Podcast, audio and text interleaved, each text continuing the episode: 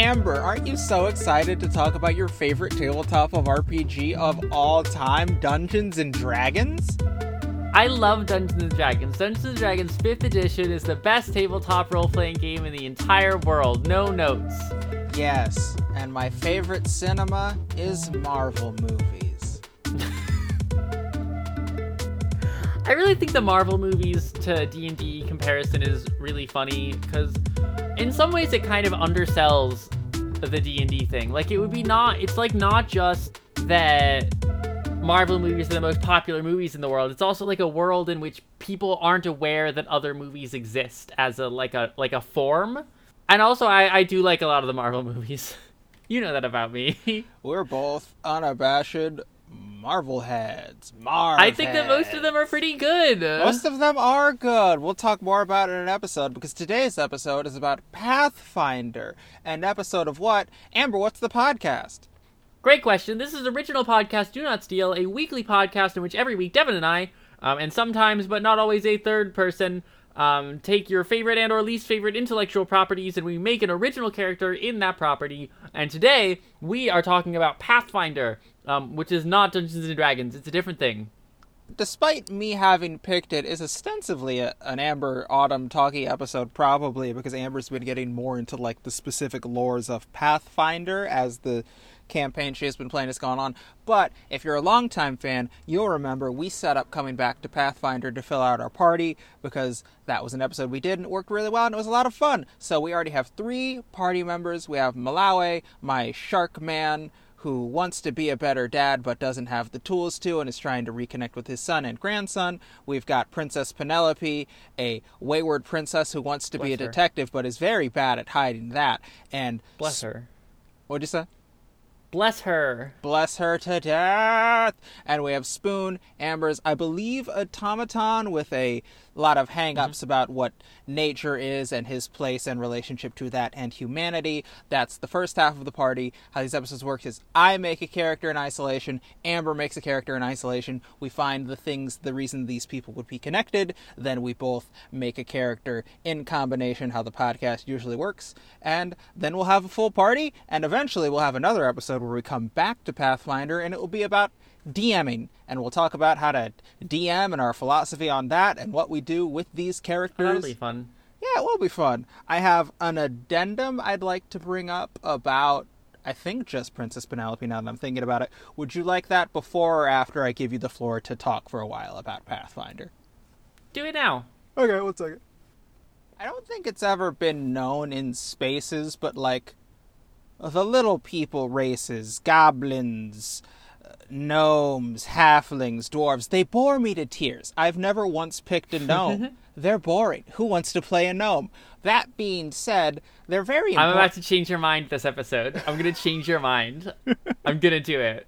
that that being said, their fundamentals to, to fantasy halflings are just legally not hobbits because they don't want to get sued by the Tolkien estate. And if I'm reading a Dragonlance book and there's no Kender on the cover, I will be upset. So, Amber, how would you feel if we made Princess Penelope one of the one of the little people races, a, a dwarf, a gnome, a goblin? How, how do you feel about that? I love that. Um, so uh, yeah, so your three options there um, are so you have dwarves, and dwarves are kind of the most traditional out of them. Dwarves changed have changed very little from Tolkien to all the way to Pathfinder. Um, they're dwarves. They're exactly what you would expect. Um, they live in the ground. They hunt jewels. I mean, they don't necessarily. They went on a quest for the sky. Doesn't matter. They're dwarves. Um, and then goblins, which are sort of the like mascot of Pathfinder. I love the Pathfinder goblins. I love goblins in general. I think goblins are just wonderful. Um, uh, you know, they like to throw fireballs and get in trouble and um, do mischief. They're goblins, you know. Like you've seen a goblin, you've seen a Pathfinder goblin. You know what they do. Um, I love a goblin. And then uh, gnomes. Here's the deal with gnomes. Um, so gnomes are these like colorful little people who are connected to the Fey world. They're kind of like part fairy is their thing, and the gnomes in the Pathfinder world in Golarion um, are like they have this special connection, but it also is sort of their lifeline, is their connection to new and novel experiences. If a gnome ever stops experiencing new things, ever stops expanding their horizons, um, then they start to undergo what's called the graying, where literally the color gets sapped out of them. Um, uh, and that's like why so many of them go on to be adventurers is that they have to always be experiencing new things or, or else they start to go through the graying process. That sounds right in line with princess penelope tbh i am yeah doesn't it? I think i think that princess penelope makes a lot of sense as a gnome. All right and we've got we've got our little person and i don't know if we said this on the last episode but i would like to say that at least 80% of Princess Penelope's silhouette is massive hair, just big old wild child hair. Absolutely. that also totally works for gnomes. All right, and that was my addendum. The floor is yours to talk Pathfinder. I imagine most of what I'm going to have to say is about just uh, being a good player and tabletops RPGs very generally, so I'm curious to see where this episode goes. Right. So, in the time since we did that last episode, I started a Pathfinder campaign, and I did it largely because of doing that episode. Like, this is a way in which this podcast has had a really measurable effect on my life outside of the bounds of the podcast itself. Is I played as I did that episode, and then I got really inspired to play in a campaign in Pathfinder, um, and so I started doing it. Um, and uh, we've done like 12 sessions so far at time of recording and um, then at some point in the last couple months, I started getting really into the lore of it, into the lore of the world of Pathfinder, because it actually turns out that it's really, really fucking cool. Um, it's like such a cool setting. So uh, Golarion, that's the name of the the world, although most of the actual gameplay happens on like the continent of Avistan. Uh, it's kind of a kitchen sink setting.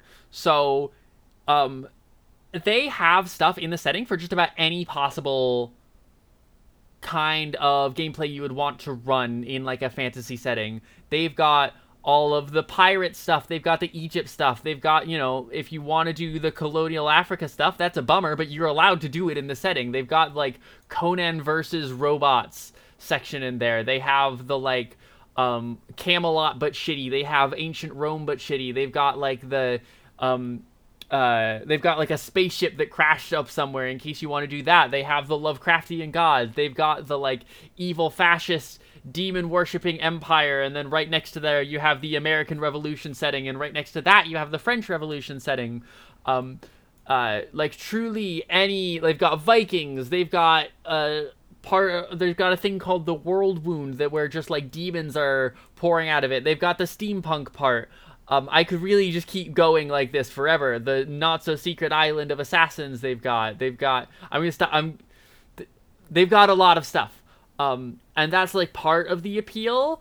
Um, is that there is material in Golarion for like any kind of adventure that you could possibly want to do. One of my favorite weird little fun facts about the setting is that in the world of Pathfinder, um, there's people living on the moon and on Mars. Sorry, that's not even like the thing I was gonna say, um, uh, but it's true. Uh, there's um, in the Pathfinder setting, in like the the cosmos of it, the cosmology of it, Earth, like our Earth, canonically exists. It's not important to like 99% of gameplay, but technically, our Earth canonically exists in the Pathfinder universe um, which you would think would be. I mean, I heard that and I was immediately like, oh, is that so that they can do all of the Lovecraft stuff? And it turns out that no, they can do the Lovecraft stuff anyway. The reason that it's set in 1920s, uh, like in the real world, is so that there's like one adventure path where Baba Yaga can send you to Russia to kill Rasputin. And I'm not kidding. Um, in case you want to do that kind of an adventure. Um, it's really built to be full of adventure hooks for whatever you could want to do. And that is really true through both editions. Something that I have found about first edition Pathfinder as well, specifically, um, is that they're really, really good in Pathfinder first edition um, at writing like monster entries, writing descriptions of monsters in a way that gives you like a hundred plot hooks per monster. Any given monster description that you look at, they've clearly written it with the intention that GMs are gonna read that and see stuff and see stuff in there and get inspired to run a little adventure about it and find ways to drop this monster into their setting. In some ways, it almost strains credibility for me how many plot hooks there are per monster entry. I really love this setting. I think it's really cool. I think it's really open. You can really, really tell that a lot of like history nerds worked on it. Um, when you start looking at the history of Golarion, um, it all like makes almost too much sense. Like I'm kind of bored by all of the history stuff because it's just like names of people who did things and major events and like sure, cool, there was a big meteor that killed a bunch of people and that's why you have like ancient ruins that people can run around and like ancient artifacts that people can uncover that are like way more powerful than anything that exists now and that's cool. It is.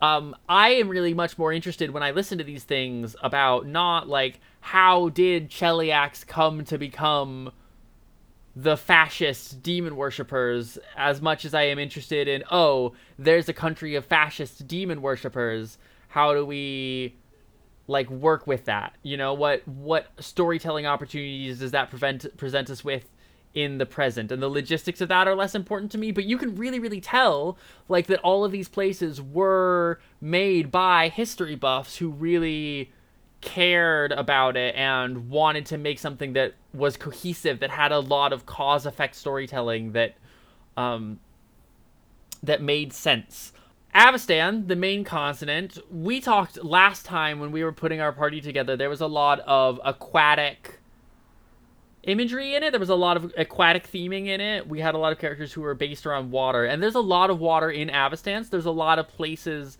that we could set it. Um, I I like went into this almost like I'm gonna pick a set of things and a set of like specific locations within Avistan to pitch our characters being around, but it's almost difficult to do just because there's actually like so much water in it because they want to make sure that pretty much anywhere you go there's like a bunch of different terrain types that you can interact with. Um, but I think some especial interesting places that we could set it are uh, any of the like piratey areas. There's a bunch of piratey stuff down in like the Shackles and um, up in Conqueror's Bay, things like that. Um, there's Absalom, which is like mega fantasy New York City, which is all set on like an island. So there's an island, so there's a lot of water around there that could work. Um, uh, I think that the Mwangi Expanse could be cool. That's like um, that's Pathfinder Africa, basically.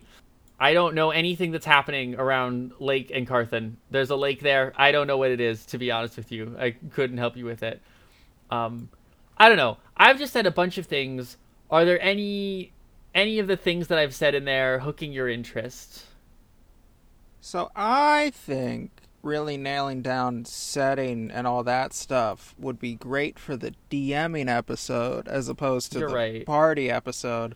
Because I, I think that I want to get at least a little bit of a sense. yeah, uh, if it, if it helps To build you, around. um, the pirate one and the New York one were the ones that interest me the most. Something about fantasy New York sounds cool. Cheers. Let's let's let's do Absalom. It's the big city. Um our characters are in fantasy New York. It's everything that you could possibly want is in Absalom. Um it's the capital of the whole place. And also it's on an island. So that's interesting for um that's interesting for Spoon because Spoon has like this relationship with nature, right? And Absalom has been very colonized for a long time, so I'm thinking Spoon showed up here recently and maybe came from like the neighboring Verduran forest and like just took this trip to Absalom. But I can I think like Princess Penelope would be right at home here, having like maybe grown up here even. Yeah, okay. So last time we came up with three characters, and we said this time we were going to come up with three more characters, and that was going to fill out an entire party. Mm-hmm. So um, last time we did uh, one and one, and then we collectively came up with a third.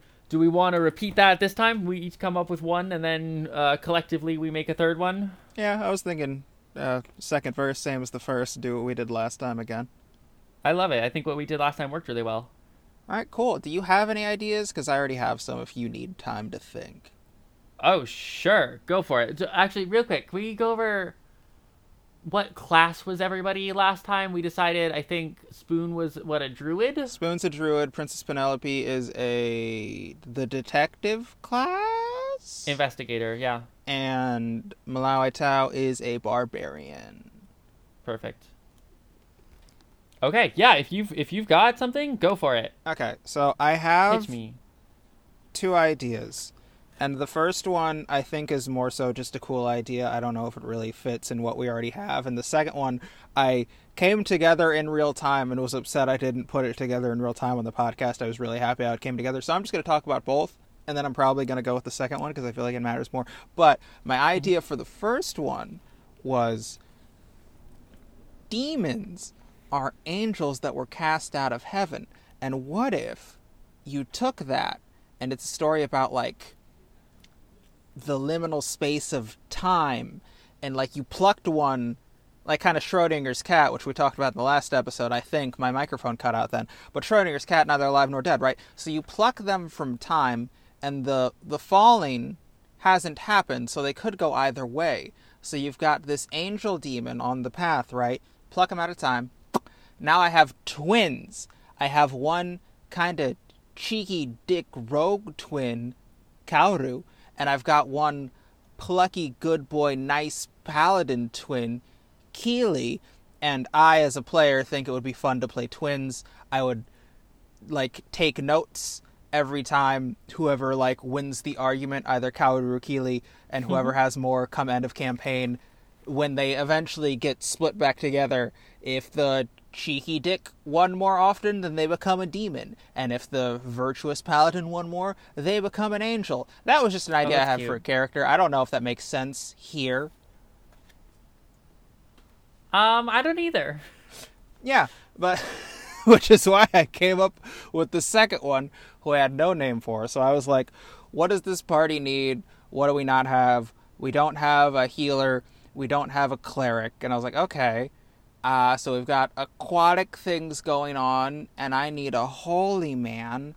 I'm thinking missionary trip, but that gets icky real quick. What about someone who was on a boat and that boat crashed and they were saved as a direct result of divine intervention? There is no other explanation than like God God picked their soldier that day and they were the only one who survived and then they dedicated the rest of their life to the clergy. I don't know a lot about the specific gods of Pathfinder, but some god picked them and now they're a very devout person because a miracle saved their life and I was like, "Okay, that's neat. I have an origin. I don't have anything to play with." And the thing I thought was interesting then, particularly with the nautical themes that we have, is I think this character would have a lot of survivor's guilt and feel very like ashamed and fearful about getting on boats.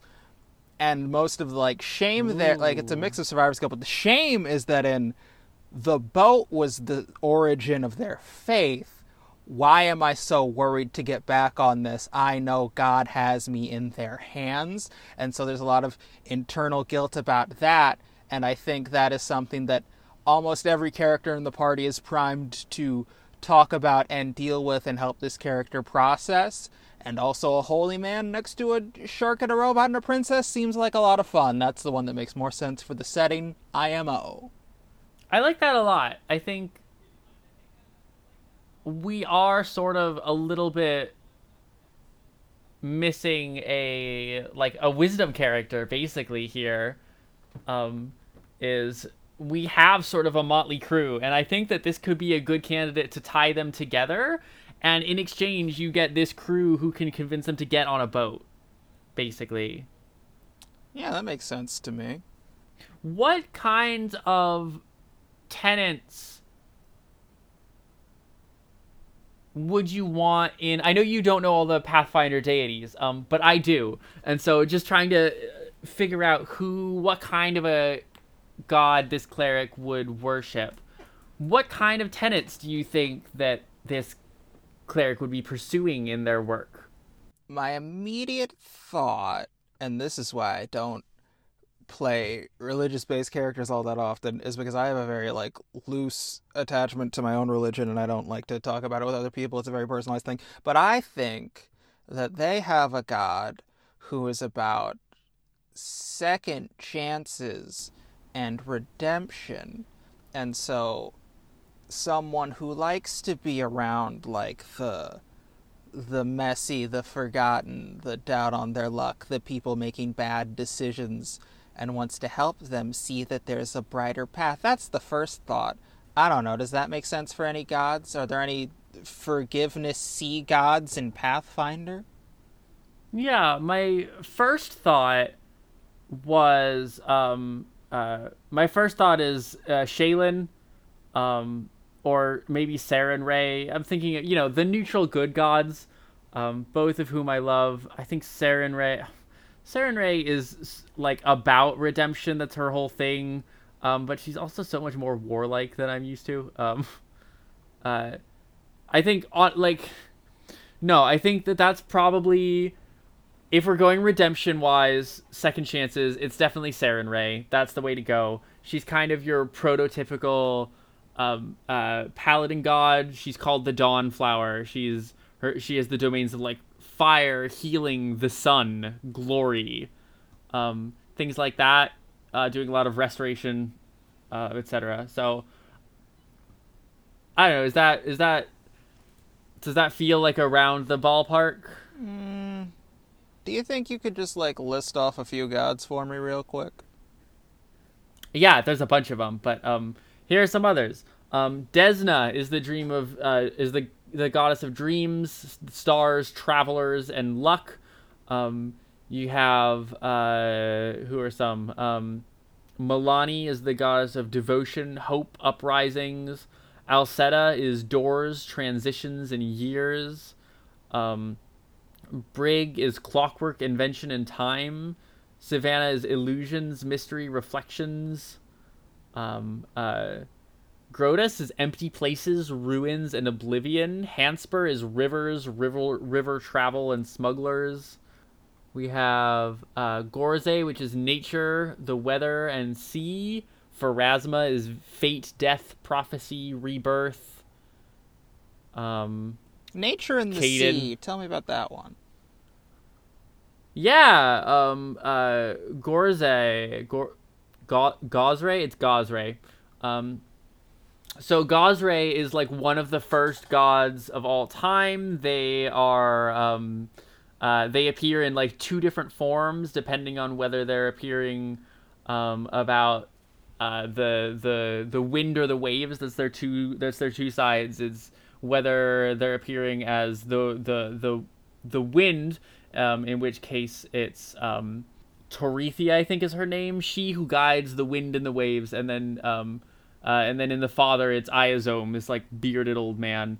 Uh, one of the first gods, very much about nature and the like primal world and about certain animals, that sort of thing. And he said there was hope and revolution. Yeah, Milani, devotion, hope, uprisings, um, the Everbloom uh, is the patron of all of those who fight against oppression and unjust rule. Um, real goddess of like uprisings and and freedom fighters and things like that. Also, she's got great tits. Oh, sick!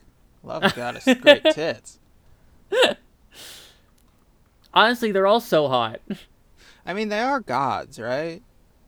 Yeah, three of them, three of the the the good gods. Oh my god, Sarenrae and Shelyn and um uh, and Desna are in like a triad. It's like three goddesses, and they're all sucking and fucking. Oh, very spicy. I don't know. I think I was more caught up with like an internal thing to deal with and how it would relate to other party members that I haven't spent a lot of time thinking about who this guy is on a personal level and why a god would pluck this one person amongst the whole ship of people to be selected to follow in their footsteps. So I am a doing a thinking.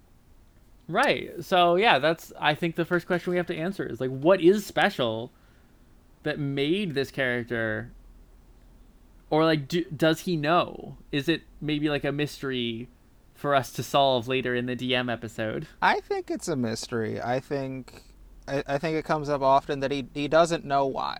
Doesn't know why and that does, that is a thing that keeps him up at night. Cuz I like I like that his faith is an important part of him, but it's also something he's conflicted about because the divine intervention was only for him.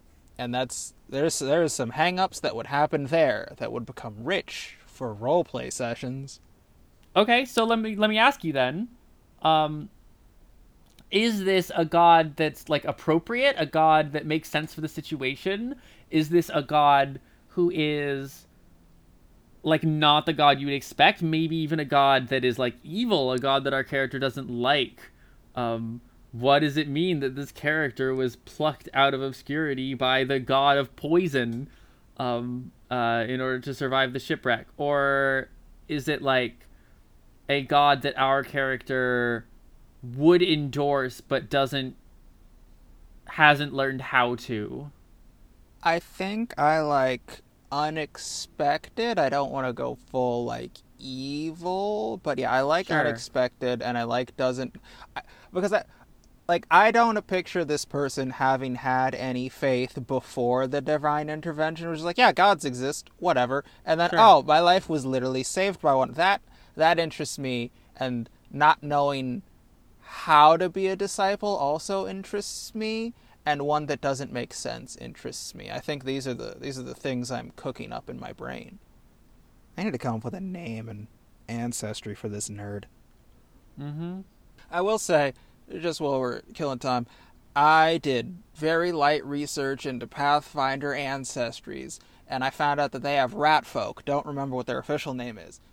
they do they have rat folk I was so disappointed to find out they weren't just a one to one ripoff of Skaven from Warhammer. They're their own thing and they're unique. And I was like, damn it, the Skaven are so cool. okay let me pitch you as a goddess then and then i promise i'll stop if this one doesn't resonate with you um but let me pitch you on uh Naderi who is the goddess of like of drowning and like romantic tragedy um lovers suicide things like that she loves sadness she loves when people die tragically she loves drowning she's not evil. She just likes, you know, tragedy TM um in the same way that like people love tragedies. I don't And- initially know what to do with that, but I like this pick. Isn't it interesting then that she would save you from drowning? Yeah, oh, I, you know, I, I think she saw that he was going to be conflicted and feel weird about it for forever and was like, oh, it's perfect. That's kind of interesting. my most perfect soldier. One who's conflicted about me. Oh, the drama. I love that. That's so good. Yeah, that makes that makes a lot of sense to me. Do you I I'm gonna just think a little bit about name, ancestry, and other stuff. Uh, do you wanna do you wanna go with yours? Sure, I was spending most of that time thinking about yours, but is it safe to assume that our sixth party member is going to be a swashbuckler, or should I should I take swashbuckler while it's here? Oh yeah, I did forget to say it. Just it makes the most sense that the one we do together is Swashbuckler. That's that's the It class we does, were right? both initially excited about. It makes sense. So yeah, we're we're gonna do it that It would be one. weird together. for there not to be a swashbuckler. Okay, in which case, it really feels like what we're missing here is like a control magic user. Um, I'm thinking like, you know what? Let's go old school. I'm gonna make a wizard. I think. All right, I don't know much about Pathfinder wizards. Are they like the same as D and D wizards? They have to study for, they have to work for it, right? Big academic They have to nerds. work for it. They have to work for it. That's the one. Um, give me a minute to stare at my book for a second. You go for it. Okay, so I think that my character, um, I'm going with a wizard, and I think probably like a control wizard themed around water. I think I am gonna, I'm not gonna subvert it. I'm gonna give her a bunch of water themed spells, and I think that she um, has really grand aspirations of doing high magic, but maybe isn't necessarily as skilled at academia as most wizards really need to be. And so as she's doing the work of being trying to like learn how to be a wizard, she's finding that she really loves the magic, but she's really bad at the like tests and the like structure of a traditional wizarding school. And so she decides in order to fill the gaps in her knowledge that she has to go out into the world and um, uh, the best way for her to do that is to join a ship because she's a water wizard and she figures that maybe she can get a, some work aboard one of them and do sort of an on-site like learning program thing. And that's why there's a first level wizard out in the world but also um, that she's you know she has control over the elements themselves over the very water. And she maybe has some sense of like she comes from a wizarding school where they think really strongly about they think really ho- fondly of of wizards and maybe less so of other people. And so she comes out onto this ship and thinks that she's just so much better than everyone else. And so um, immediately she like assumes that she's the leader of the group but it's like very clear to everyone all of the time that your cleric that you've just created is in fact the real leader of the group and you play that for comedy at first. There's a lot of like comic relief scenes of our character just kind of like being a fail daughter and clearly wanting to get everyone's attention to be the um to be the leader uh, but like completely failing to do so and pretending that she knows so much when clearly she's like halfway to being a dropout um and then like slowly over the course of time you come to understand that she really cares about her work and that she maybe more than most people is actually on the boat in order to learn things in order to um, get on site knowledge, and that means that she is really trying to get to know everyone else on the ship. She's taking a lot of initiative to get to know everybody else and to understand who they are, and that way she gets to be kind of like a social glue that brings people together and who like gets to understand them, even if at first it seems like she doesn't know what she's doing or um, is kind of bumbling buffoonery about it. I'm thinking like a, like a JP from Fresh Meat that's a show that I've watched one season of so far and can therefore make a reference about. Well, that all feels really well put together, so I kind of don't have a question to help flesh it out. That all makes a lot of sense. His name. Thanks. I can just say things and make them sound reasonable. His name is Fabian Seasparrow. Fabian Seasparrow. Elf Twink. Am I a fan of twinks? No, but for the Legabata out there, here you go. You're eating good. Do you? I'm gonna go with human for mine. I want at least one human on the team. Yeah, there needs to be at least one human. Is there more you want to get out of your character that I should help you with, or does that feel good to you? I feel like I want you to ask me at least one question I'm not expecting. Oh, okay, got it. I remembered because we haven't spent a lot of time talking about just like being a good player character, and I, I promise this does lead up to a question. But I have a philosophy that if you are someone who's like struggling with I'm playing the same character a lot, a good thing to help you get out of that is to think, okay, who's an actor who would play this, or better yet, who is a writer who would write this character? So for my critical role, OC Galed, who I think your new wizard would get along with swimmingly, in my brain, he's written by Harlan Ellison, so his dialogue does not initially feel like just what comes out of my head because that's a thing I keep in the back of my mind. So who do you think would write your character to give them a specific diction? That's a great question. Strange poll. I'm going to say um, written by Olivia Wilde, who is not, as far as I'm aware, a writer. Um, she is a director. She directed Booksmart, which is one of the best comedies of the last 10 years.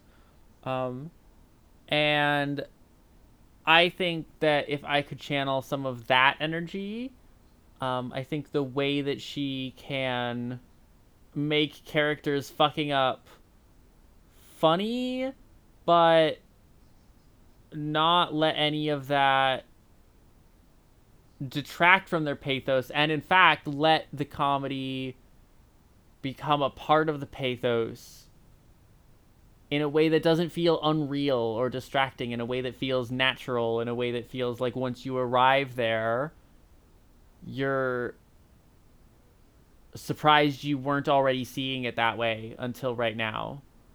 I don't know. There's a lot of directors that can. There's a lot of writers and directors who can do funny and connective at the same time. And I spent a lot of time thinking about that answer, trying to figure out an answer that was less embarrassing than Joss Whedon. Um, I really thought about it, but no. But I think there was something in particular about Booksmart that felt so like such a grounded evolution of our understandings of the characters. I think I would want to recapture something like that for her.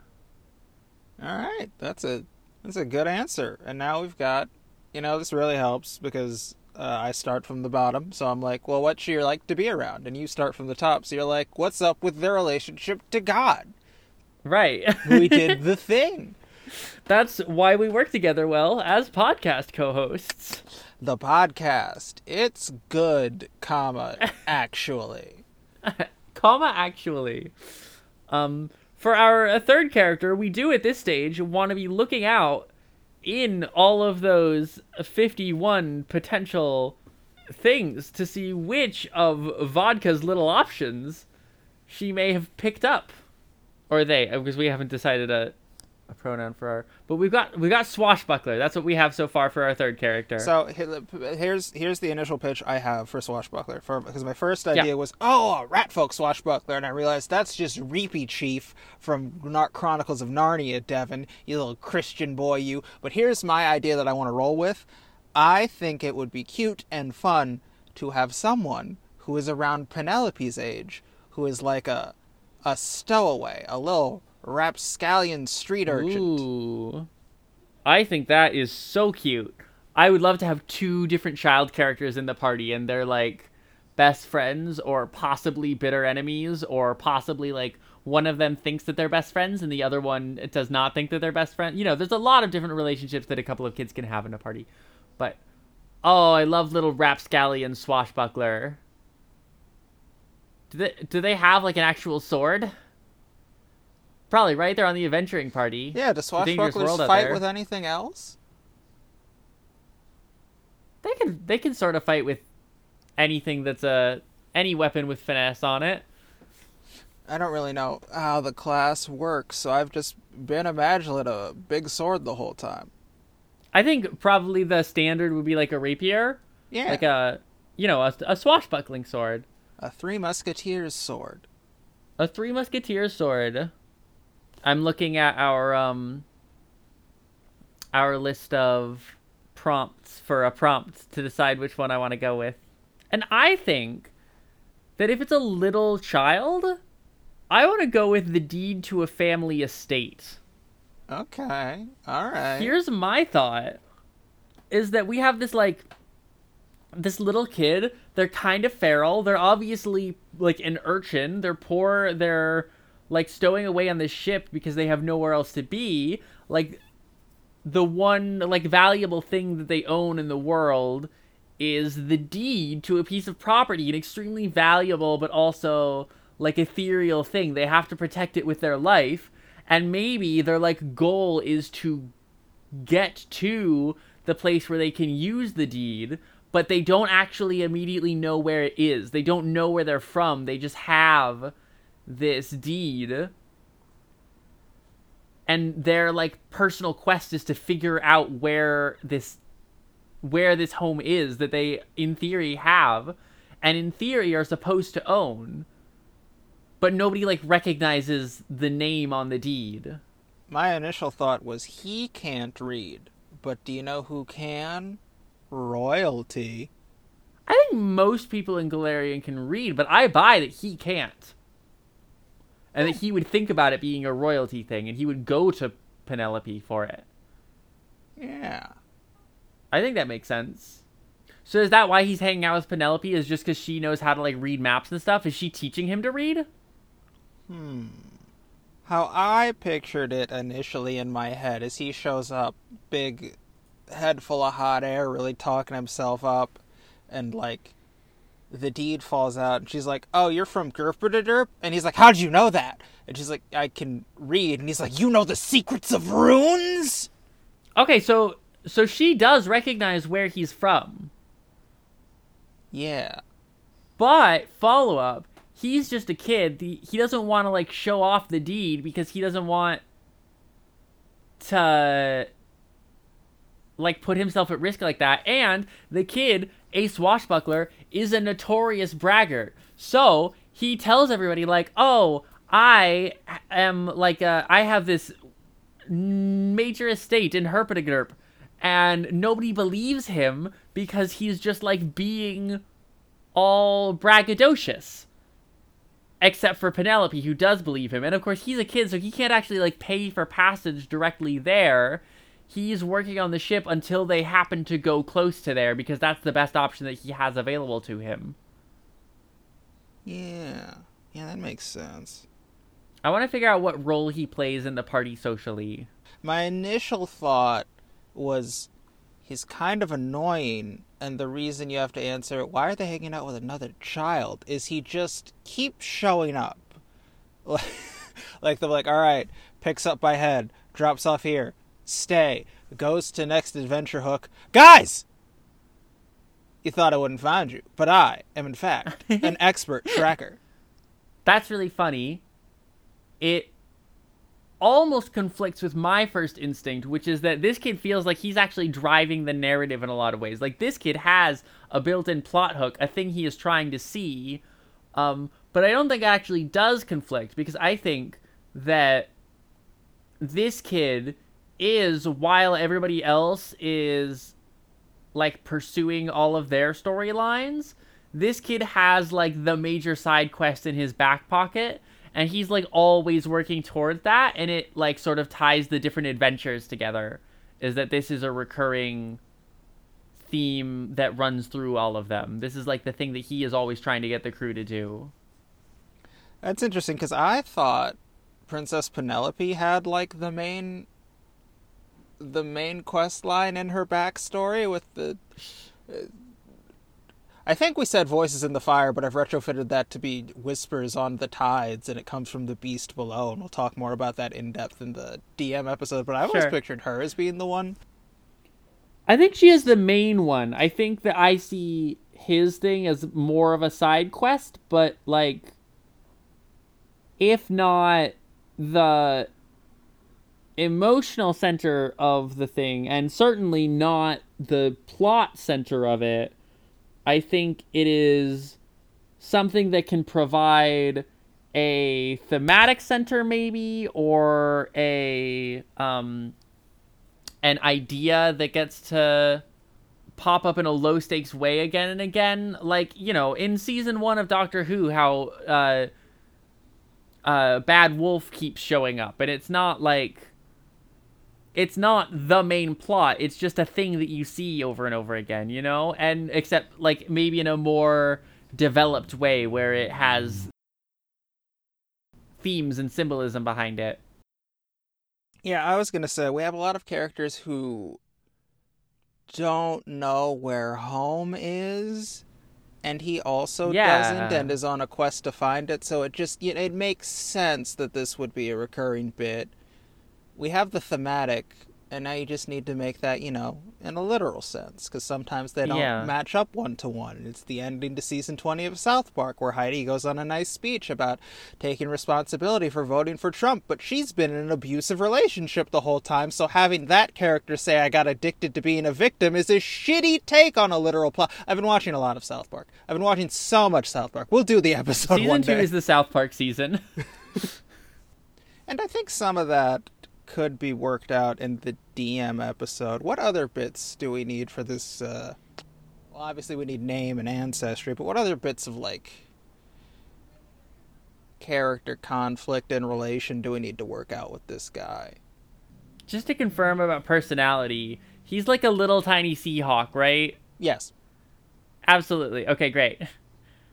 Just absolutely fully like, haha! On guard with his like little tiny child rapier, but surprisingly confident with it. Keeps kicking cute, kicking adult people's ass, and it's kind of like everybody misjudges him at first, and it's like, how do you do that, kid? You just uh, you copy all the adults. That's right. I want to know how Seahawk Mini to be named. I want to know what, how he relates to Spoon. I because I don't initially know how because I can kind of picture everything else, but that one interests me. I actually am totally convinced that he has an immediately really positive relationship with Spoon. I really think that he latches on to Spoon and Spoon absolutely takes him in. I see that as a very like not a parental relationship exactly. I don't imagine Spoon talking that much. But maybe a guardianship of sorts. A like these kids are of the world in a way more than the adults are and Spoon is excited about that. Or not excited exactly, but very in their element about it. Cuz I have been picturing Spoon and Malawi as the parents here. Yeah. I I I hold with that. Yeah, that makes sense to me. I think that Spoon is a grounding force, and no matter how rambunctious Mini Seahawk is, um, it does not throw Spoon even a little bit, and that's something that Mini Seahawk needs. That's good. That's cute. Let's come up with a name. Yeah, because Mini Seahawk is starting to get silly. Okay, here's the thought. He's got a very stupid, like, real birth name that is one of the few things he remembers, and it's like Elton John's name, Reginald, I think. So, yeah, like Reginald, but he goes by something fantastical and fun and captainly. He introduces himself as Storm Commander Raven, master of all tides. Right, but his real name is Lindsay. yes! His real name is Lindsay. Which I really like as a name, by the way, for men. And I think that part of his arc, obviously, is that he grows into his name. Or he doesn't, but he picks a new name for himself and it's less stupid than Storm Commander, whatever. Storm Commander Raven Lord, ruler of all tides. He can't remember it, it changes a little bit each time. That's really funny. Okay. Um uh are we doing one fun fact a piece at this point or do we want to say some more things about playing characters? Yeah, I think I'd like like I'd I yeah, I want to talk a little bit more about played characters before we get to one fun fact. Yeah, it seems like you do. There's like so much advice about playing D&D and like RPGs in general out there in the world um, I don't know really how much I'm going to be able to add that's going to be stuff that people haven't heard before, but I do think that I am like a reasonably good player. Um, and a lot of this is probably just going to be repeating things that I've said in the other Pathfinder episode, but truly I think just like so much of it is about um, initiative, about out of character communication with your other players, about treating the game like a fictional thing that you are writing together and not. I think the less you treat it like an experience that can be spoiled and the more you treat it like a collaborative thing that you are making together, the better off you'll be. I think that you want to you want to give your GM gifts with little hooks. Um, you want to give your GM as many hooks as possible, but you also want to make your own story. I think that the best best campaigns are almost always the ones in which the players have their own goals and um, and when those goals work harmoniously together if you have all six of these characters have different goals that are all at odds with one another then that's going to create like potentially some interesting drama in the campaign. Um, but you really i think ideally want most of the time for all of your characters goals to more or less line up with each other and to have the drama emerge from places where you find out they don't fit later. One of the best pieces of game advices I ever got was when I was in like middle school. I had this friend, seriously, one of my middle school friends said this thing to me that I have been thinking about ever since that, where he said that um, good role playing isn't saying I wouldn't do the quest because my character wouldn't I'm not going to do the quest my character wouldn't do that.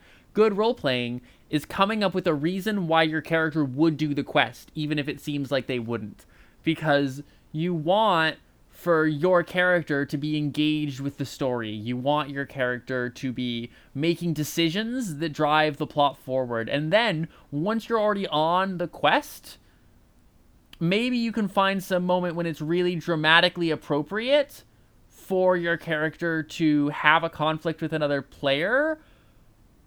Almost never should that be like oh, your character says another character is being stupid and then nothing happens. That's almost always boring. But often it's very exciting. One of the one of the best campaigns I ever played. You and I played in a Star Wars campaign. Um, I was I was GMing that campaign, and um, there was one of the characters who turned evil at the end of. We did a trilogy, and at the end of the second episode, um, he turned evil. He turned towards the Sith, and we did a time break between episodes and at like everybody turned on him at once. He like he was like I'm making a decisive action. He stabbed you in the chest with a lightsaber. He stabbed your character in the chest with a lightsaber and it was like, "Oh, the character has turned coat. We are doing a different thing now." Um and everybody like turned on him and fired back and there was a fight and the party broke up. And we did a big time jump and he came back after the time jump. He had been off on his own, so he had gained a bunch of solo levels. We, I like gave him like four times as much XP as the rest of you did, so he was a bunch of levels ahead of everybody. Um, but all of you had something that he needed, so he came back, and none of you could kill him. You tried. The second he showed up, everybody tried to kill him, and he wiped the floor with you, so you couldn't kill him. But he also couldn't kill you, and so um, it was like you you guys were like okay, we're going to kill you at some point when you have your back turned. And he was like, okay, I won't turn my back. And the rest of the campaign was played out with the full knowledge that you would kill him if you ever got the chance, but he just wasn't letting you. And that to me was a really interesting case of inter-party conflict. That was like one of the best conflicts that I ever had in a game because it was like motivated by the characters making dramatic decisions and the story flowed from the point of characters doing things motivated by their characterization. Um, and it, it was never just like, oh, he's saying evil things. It was like, it was like he took an action that affected the rest of the party and it had consequences immediately. So you want your characters not just to be making active steps, but also to be making decisions constantly that affect the story in one way or another. And you probably don't want the turncoat part to happen until quite a ways in, which means when you're setting up these characters from the get go, this was a long roundabout walk to getting to. You want in the beginning, most of the time, for the character goals to largely align with one another. Which is part of why we have all these characters whose goals are about um, finding homes and traveling together. Why we found reasons for all of them to get stuck on a boat. Um, that's a couple hundred words from me about playing characters well in a story game. I'm sure I have more to say, but that's the first few things that come to mind. Yeah, to jump off that, I just want to say I think the most boring, like knuckle grinding, I will audibly groan and lose interest form of interplayer conflict is when everything has to stop and become a morality debate about the efficacy of killing. Because I promise you, I promise you, it is not as interesting as you think it is. We are only going to come with like intro into philosophy level debates, and people have been having these debates from the dawn of time. It's fucking boring and I hate it.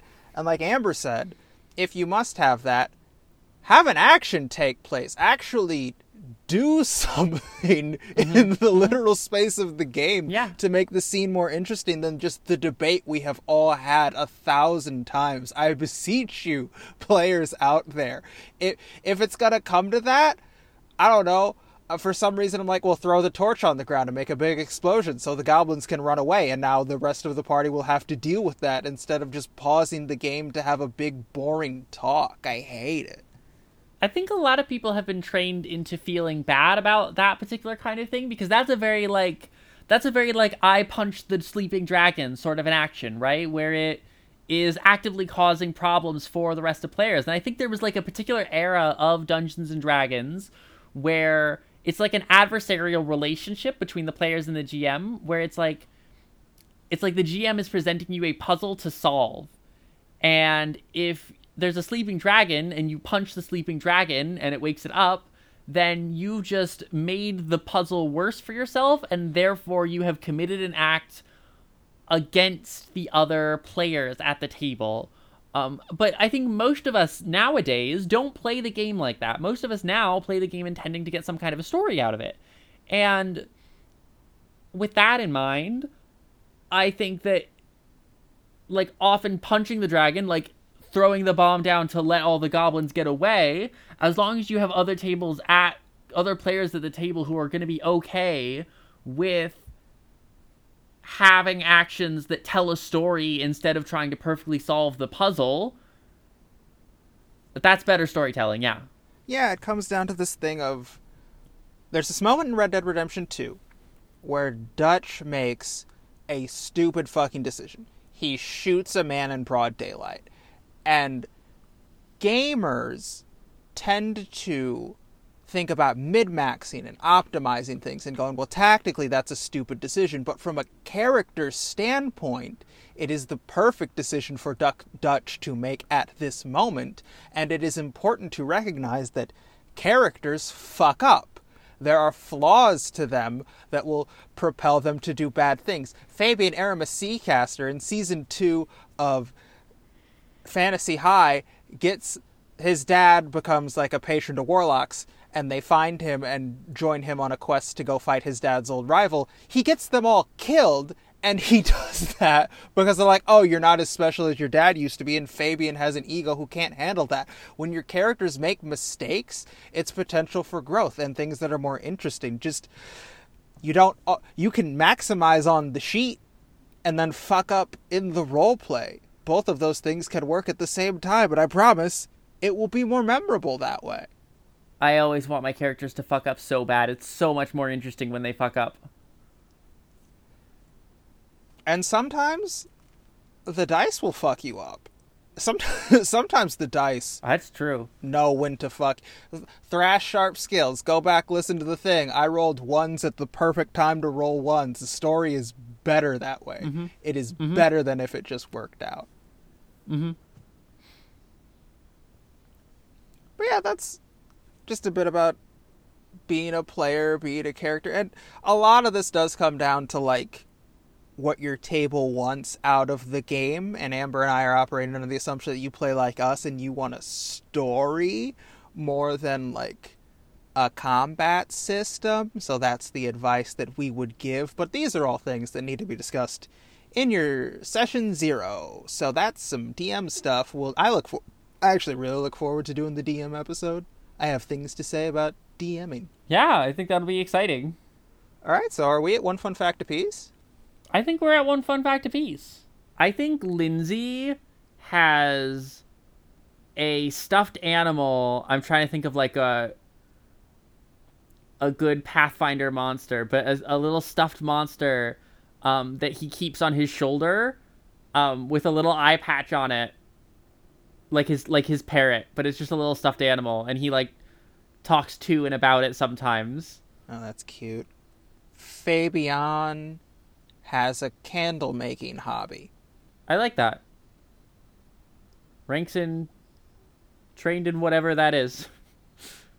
Is that it? Are we doing one fun fact for each character per person or I think we, we can be good there. Did you name Cool. your wizard? Did I miss her name? Shit, I may not have named her. Um, you're right, I did not name her. Her name is Andrea Oldforest. Andrea Oldforest. And now, Amber, into our new segment. Insert the sound because it's time for. Dude, what the f? In yaoi art, the seme, or top, is usually dominating It was fun. Their relationship is cute. Damn it! I ship that. I ship it. Oh, I do ship it. That's a good point. So I think for this episode there isn't really a fandom, so this leans more into just talking about a character's sexuality and identity. I think that's more where this section would be. Mm-hmm. I think Fabian Seasparrow, I don't think that was the last name I gave it the first time, but whatever. Elves have dumb names. I think he's a little gay boy. He likes dudes. He likes quiet poetry and a night in with a husband. That's what he is about. It's gonna be tricky with these segments to not make every single one of my characters a lesbian. I'm so me branded all the time. I mean, it is the first time we're doing it, so you're allowed to be self-indulgent in a Pathfinder episode where we're making. You're right. characters. Pathfinder episode. Um, of course she's gay. Obviously she's gay. Of course she's gonna be a disaster lesbian. I'm a zillennial. God, don't ever let me say that again. Zillennial. That's said that gross. Don't say that. Immediately regretted it. Thank you. Bad. Bad, Amber. And I think and for Raven Lord Thunderclap, king of all of the sea, I think he's Lindsay. a kid he's a child. Yeah. He doesn't know what he's doing yet. He doesn't know what he's doing. I think he maybe. I think crush on Penelope, and that is a thing that would only happen if two real life player characters have a decision and decide whether or not they are comfortable pursuing a relationship within the game. So, I think there That might be a crush right. there, and that could be cute, but we don't know because it's not a game we're actually playing. Mm-hmm. And that's the segment, Amber, which means we do the new fun, crazy close out. So join us next week, audience, when Amber tries in vain to get us to talk about Jem and the holograms. but we actually talk about. Um. Oh yes. Uh. See, isn't that fun? Isn't it fun to do it? Yeah, it is fun to do. I've been having fun the whole time. Um. Instead, we talk about Gilligan's Island. Oh, boy, you love Gilligan's Island. I love Gilligan's Island. I don't know anything. I know the skipper and Mary Ann, and I think Mary Ann gets cut out in like season two or something. Um. Just season one, the professor and Mary Ann get lumped into the rest. Um. They're sidelined in the first season in the opening credits. So. Well, you know, we'll learn all about that next time. In the meantime, why don't you stop by my merch store, our merch store, collectively our merch store, where we will be selling um, copies of the Dungeons and Dragons 5th edition rulebook. Everyone's favorite edition of their favorite tabletop RPG. Okay, uh, we'll see you then. Be good players, uh, be excellent to each other, and party on, dudes. Uh, I thought I had a thing. I didn't. Uh, have fun. Be nice. Bye. Bye.